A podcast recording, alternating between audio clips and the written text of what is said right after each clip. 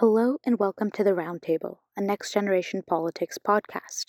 Next Generation Politics is a leading movement of young people committed to building bridges across various divides. I'm Kenisha, and this week, guest podcaster Sophia, Madeline, and I spoke with Anooj Bhandari, network coordinator for the Restorative Justice Initiative and an overall warrior for all things restorative. Anooj is a community organizer with passions for the relationship between community education and the transformation of harm. He focuses on exploring alternatives to, diversions from, and the elimination of the carceral state. He is first and foremost an artist, creative storyteller, and a visionary who believes deeply in art as a process to ask quiet questions publicly. Anooj asks, what does it mean to dream of a world that can address harm and healing, and how do we bring it into existence? In a landscape in which people are getting further and further from one another, how do we humanize one another and do so in anti racist ways? He asks, how might we shift resources in society differently if we recognize that harm is often about needs not being met? What if we meet people who have committed crimes with belonging rather than isolation and help them know that they don't need to do this alone? Anooj helps us understand that storytelling can help people burst through the binary of bad and good with the criminal justice to believe in something else and to get beyond who did that to instead ask, What do you need? He helped us understand that being an artist is a way you move through the world and infuse curiosity and wonder into everything you do. It comes with responsibility to bring that more into the world. Thank you for listening. Hi, my name's Kenisha. I'm a rising junior at Stuyvesant High School in New York. And in addition to being a podcaster, a junior facilitator at YVote, being a part of the Criminal Justice Action Group, I'm really interested in discussing criminal justice reform and different movements, especially at the community level. An issue that my peers and I have discussed really heavily is the school to prison pipeline, since it's so prevalent in communities in New York. And I also work on some restorative justice initiatives. So I'm really excited to, you know, do a deep dive into the intricacies of restorative justice today, as well as the projects that you've worked on. Hi, my name is Madeline. I'm a rising junior from Fort Hamilton in Bay Ridge, Brooklyn. And I actually recently participated in the restorative justice training program that was offered through the Department of Education at my school, alongside teachers and other administration and other student leaders at our school. And so that was really an interesting experience that I had never been exposed to before. And that kind of opened my eyes into being interested in the kind of work that you're doing. And I think it's also really cool how you tie that in with playwriting and storytelling and all these different forms of art. I think it's really cool and inspiring. So I'm really excited to talk to you today about that. I'm Sophia. I am a rising junior at Frank Sinatra School of the Arts in Queens. Like Kenisha, I am a Y voter and I am a part of the Criminal Justice Action Group. And I'm actually, as well, very interested in the school to prison pipeline as it is one of the major things that first got me into criminal justice and was kind of like my personal pipeline into expanding more on not just criminal justice, but overall activism in general. And I'd like to talk about how that connects to other aspects of the juvenile justice system as well as the overreaching criminal justice system and how we can reform that. And I'd also like to learn more about restorative justice Hey everybody, my name is Anooj. I work in restorative justice. I currently work between two organizations. Um, one is Restorative Justice Initiative, and I work as their network coordinator. And really, what I do there is I work to build this city-wide network of restorative justice practice. I think often when we hear about it, we hear about restorative justice specifically in terms of alternatives to the school to prison pipeline, alternatives to like exclusionary and punitive things that exist within our criminal legal system.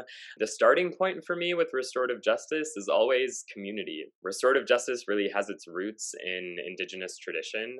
And before it was even called restorative justice, it's really just like a way of being together and sharing community and and understanding that harm and healing those are things that impact all of us on a daily basis. And so, what does it mean to dream of a community that can respond to harm, that can hold harm, that can heal people.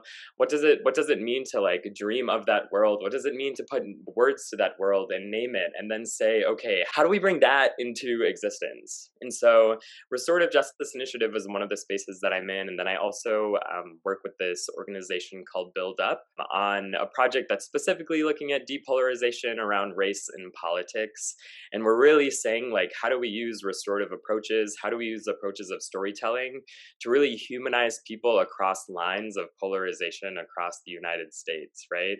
In a landscape where people might be getting further and further and further away from one another, what are our calls for humanization? And how do we line those calls with what we understand as anti racist action, as acts of liberation, as acts of freedom? I know it was named that I'm an artist. I first and foremost in this world consider myself an artist and just think that restorative justice is really creative work. You know, it's building new spaces, it's building new communities, it's building new societies and and doing that through like what we already have within us and I think art is so much about that. It's like, well, what are the stories within you? How do those stories alone provide like a roadmap or or guidance towards what can come next, to what we can do next? Why restorative justice? Why community organizing? What about this work really drew you in and has kind of kept you here?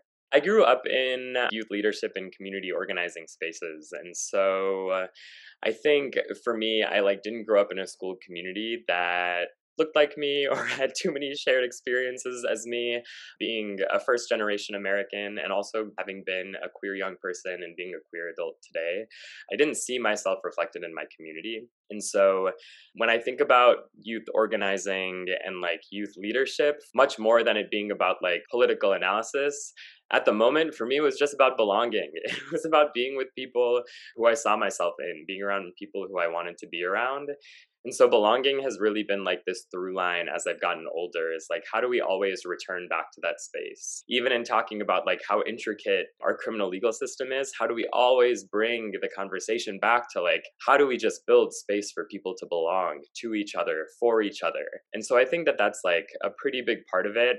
A little anecdote that I'll share just about my parents and kind of how they've really influenced my views on restorative justice. When I was 13 years old, I got a dog. And and I was so so in love with this dog, so happy to have him. And I remember my parents saying, "We are going to tell you the rule that we raised you and your brother on, and we hope you raise this dog with that rule." And what they said literally changed my entire life. They said that as we were growing up, if one of them was ever mad at us, the other one had to be at our side and i had never heard something like that before. I had never heard something like that. And this this idea that like no matter what we will never leave you in complete isolation. Even if we are frustrated with you even if we are angry at you we'll also make sure that somebody is at your side. I was like what on earth is this? I was like how wild is that? And like as a 13 year old that completely changed the way I saw the world around me. It like made me so in tune to the ways that I saw other people experience loneliness or isolation. And from then, I've just always wanted to open up the possibility of like, what if you don't have to go through this alone? And extending to the work I'm doing today, like being in the school to prison pipeline, being involved with our criminal legal system, those can be such isolating experiences. If instead of meeting those experiences with isolation, what happens when we meet them with belonging, meet them with community, meet them with saying, I'm asking you to do better, you hurt me, and also I refuse to leave you with nobody at your side. When I think about naming a world that I want to move towards, like that very much is it. And I think I resonate with that a lot. Personally, I'm mixed. So I'm like half Hispanic and half Jewish. So it's really hard for me to find that sort of belonging in an actual community. And I think that similarly, that's why I kind of turned to youth politics and student government type positions also um, in your bio it says that you got a master's degree in art politics from Tisch and NYU. I was wondering, can you just like talk about your experience there getting that specific degree and how you continue to incorporate art and expression into the work that you do? The program itself i think provided such uh, grounds for just like asking questions. I think a lot of times in the world people are held with judgment or even with a sense of like exclusion for certain questions that they ask. And if anything the arts politics space was a space where i could openly ask questions And I think that to have that in an education, to say it is not designed by like what is written on a chalkboard, but rather it is designed by the questions that you have within you, that was such a different learning atmosphere than I've ever been in before. I think a huge part of that program for me was really owning like my identity as an artist and not saying that me being an artist is dependent on me being on a stage or me having like xyz things on my my artistic resume but really like being an artist is a way that you move through the world. It's it's a way of embedding creation and possibility and wonder into everything that you do. And so i feel like that that was just like such a turning point for me in understanding that an artist isn't a thing i choose to be at a moment. It is who I am. And because of that, I think that comes with a certain responsibility in the world to like make and create and to bring other people into that sense of wonder. Storytelling specifically has become a really important part of my life post that program. There's a lot of art that is being made in the world. And one of my best friends always asks the question after somebody makes something of like, well, where do you see yourself in it? What's your relationship to it? You know and i do think it's important for me in art to have like a relationship to the thing that i'm making. And when we start with our stories our own stories the ways that we've changed the ways that we've grown not only are we able to make art that is like in relationship or or relevant to us but we're able to like create these moments of humanization that are really special and so I create so much art on a day to day basis. And a lot of it starts with thinking, like, well, who am I today that I wasn't yesterday or last week or last month or, or, or 25 years ago? And then from there, saying, like, how do I take these real life stories and turn them into dance or movement or music or, or, a, or a full fictional production, you know? But it all really starts with these little truths that we find in our lives of just like, how have we grown? How have we changed? As much as we fight for change on the bureaucratic and an institutional level, change is really like at the end a matter of the heart. And something I've noticed, especially from interacting with people from so many different backgrounds, is that so much of the bad in our world is simply fueled by misunderstanding and the huge disconnects in our society. So, how do you think, you know, restorative justice, especially art, as a form of self expression, has kind of helped bridge that gap? And are there, you know, any particular instances that you can point to?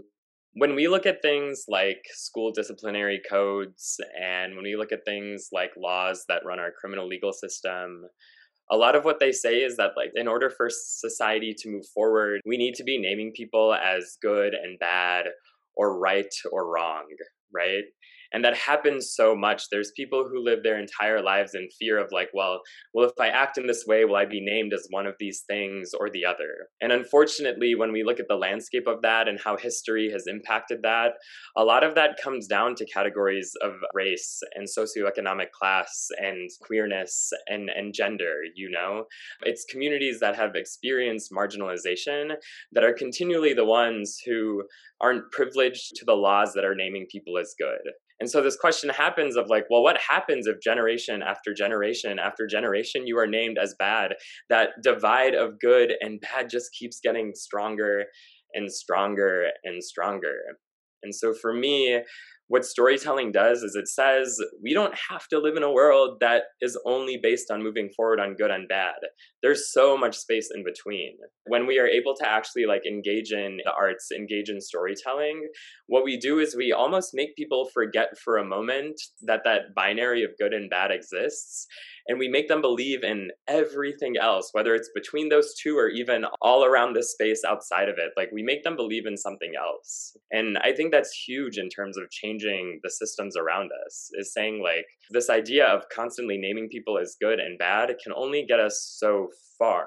Right. And if we're actually looking to like heal relationships or bring each other closer together, that naming probably doesn't do much to help that process. But when we listen to our stories, when we when we engage in that kind of expression, it really is able to like say there's so much other space than that that exists. I have two little brothers. They're in elementary school and they love Marvel movies and they love Harry Potter and Star Wars. Historically, like those movies, there's like an obviously the good guys and the bad guys. And then when Infinity War came out and Thanos is like this complex villain, they're asking me like, is he really bad or does he think that he's good? And I'm saying to them, you know, it's not just good guys and bad guys. I try to express that through them at a young age because they're going to grow up thinking that there are bad people in this world that can't be changed or that there are good people in this world that are the only people who can propel our society forward. And I think that such a fantastic thing about restorative justice is that it's so applicable in all aspects of our lives. It's not something that's just for education, it's not something that's just part of criminal justice.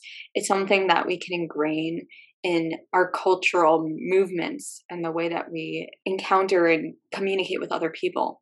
Another thing it makes me think about is for me, restorative justice is about a culture shift. And an easy first step is changing the first question after we like see conflict or harm play out in community. And often that first question that's asked by like our criminal legal system or our education system is who did what? Right? It's all about assigning an action to a person. But what other questions are there to ask? And so some of them that I'll offer forward are just like, well, what are you experiencing? What's happening in the world that led to this? How do you feel right now? What do you need? That simple question of what do you need? A lot of hurt or a lot of harm comes from a place of needs simply not being met. And so there's so many other questions that we can just ask besides who did what that are actually responding to people's like humanity right? Really deeply responding to people's humanity and saying you have a story. No matter what you did you have a story. And and that can come into play as we decide what comes next in this current political climate where people are growing increasingly more divided, how do you suggest getting these policies through to people who might not be inclined to those kinds of ideas? You specifically name these policies, but I would say maybe the starting point isn't policy right? Maybe the starting point is relationships. There's another healing justice organizer founded this space called Hala, How Our Lives Link All Together, who who always says this thing that stays in my mind, but it's like a policy can never change your relationship with your mother or your neighbor or that person you don't see eye to eye with. But you can do that. And so for me it's it's really about starting with the question of like, well, what is my community? And who in my community needs a moment of humanization?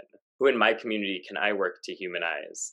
And I think that the communities that we belong to, because that word belonging is already there, that serves as the space for learning, right? It serves as a space for us to say, how do we have the tough to have conversations? And then those tough to have conversations that we learn how to have in the spaces where we already find belonging, we learn from there how to have those conversations with elected officials with people who who look and feel and think completely different than us. And so for me the learning ground is always who do i think of as my people right now? And also like how do i push that definition?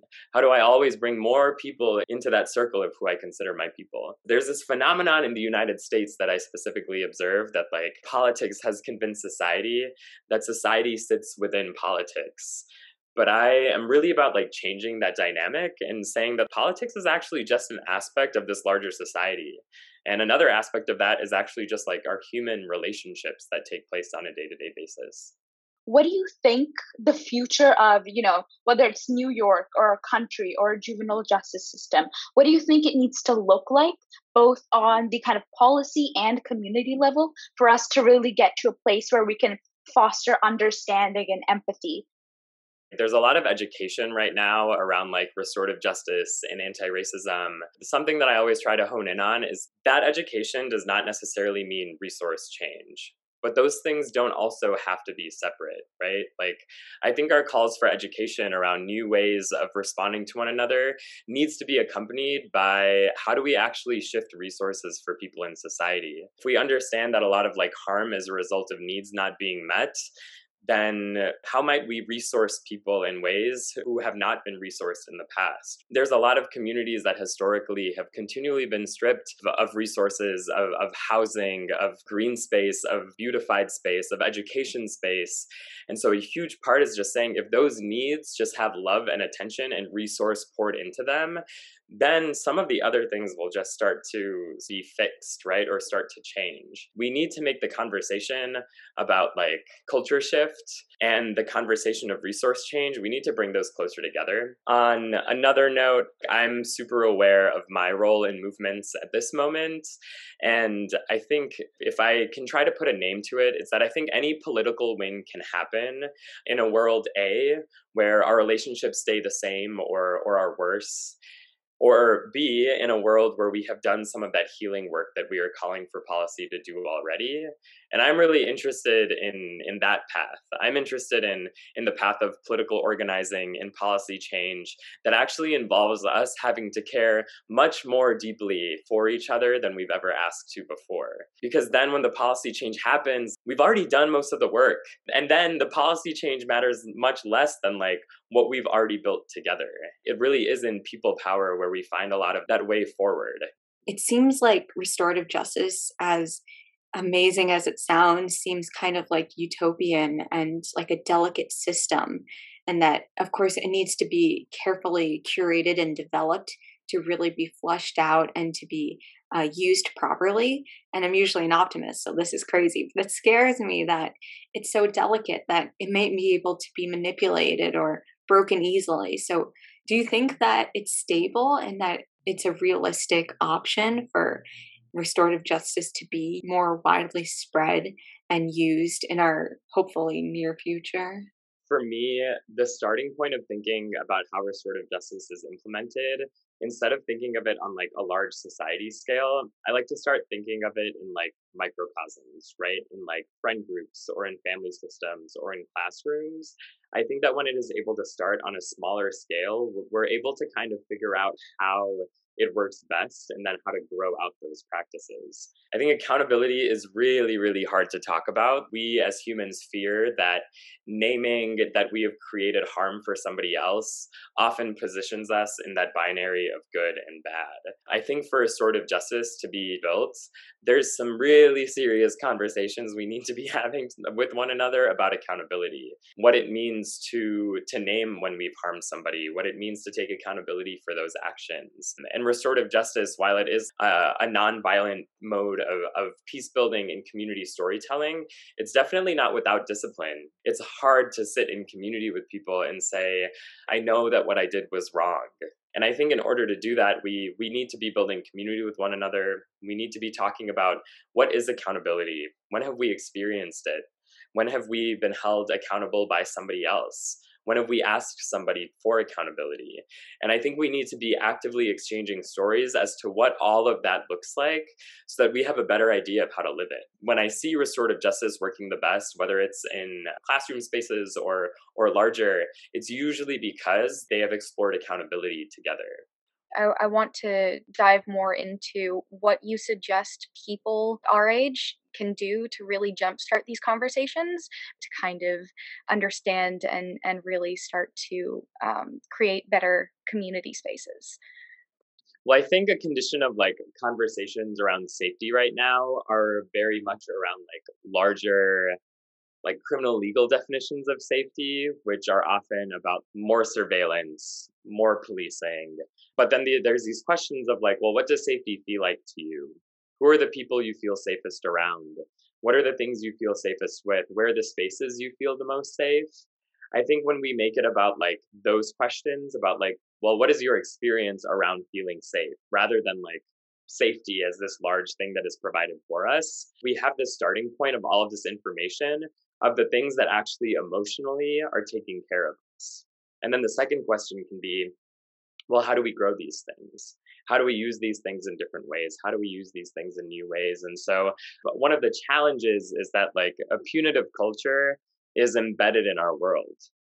And in order to think of something else we need to be opening up possibilities for us to really consider what else could be. And so i think those questions of like well what else could exist those questions are always really really essential in terms of in terms of thinking how to grow this practice. When i first like started to learn and and deepen my knowledge around legal advocacy like this phrase kept coming up of like being a zealous advocate. And for me what that really means is being unwilling to step away from seeing the humanity and goodness in somebody and I think we need to be willing to do that more on a day to day basis in our communities. I think we need to really be able to like stand up for the goodness in those we see around us, even in the moments when others are naming them as bad. And that takes a lot of courage. There's always a fear in, in doing that kind of advocacy that I myself will be named bad as well. There's also so much possibility on the other side as well. Like the conversations and the questions we ask each other and just orienting them towards possibility is a huge one I'll also say that, like, in New York City, there's so many community organizing spaces to get involved with, and also community spaces that are really built for different identity groups and different interests, from like spaces for youth looking to desegregate New York City schools to youth organizing spaces specifically for young women of color and trans and non binary young people, organizing spaces for folks living in public housing, organizing spaces for South Asian youth, for Jewish youth. Like, there's all of these different specifically designed organizing spaces that are also in relationship to one another around the city.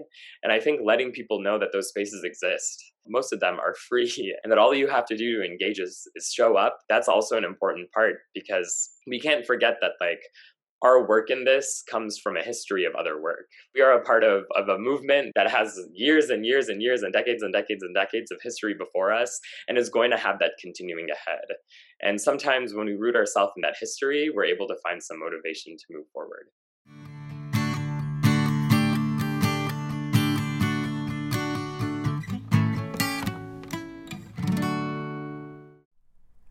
That's all for today with Next Gen Politics. Special thanks to our editor Clara Medina, our producer Sanda Balaban, and to Jeremiah Hunt for our opening and closing music. Please check out our website at www.nextgenpolitics.org for links related to what we've discussed and to find out more about our work. And please recommend us to your civic minded friends or to your friends you'd like to become more civic minded. This is Maggie Yu for Next Gen Politics.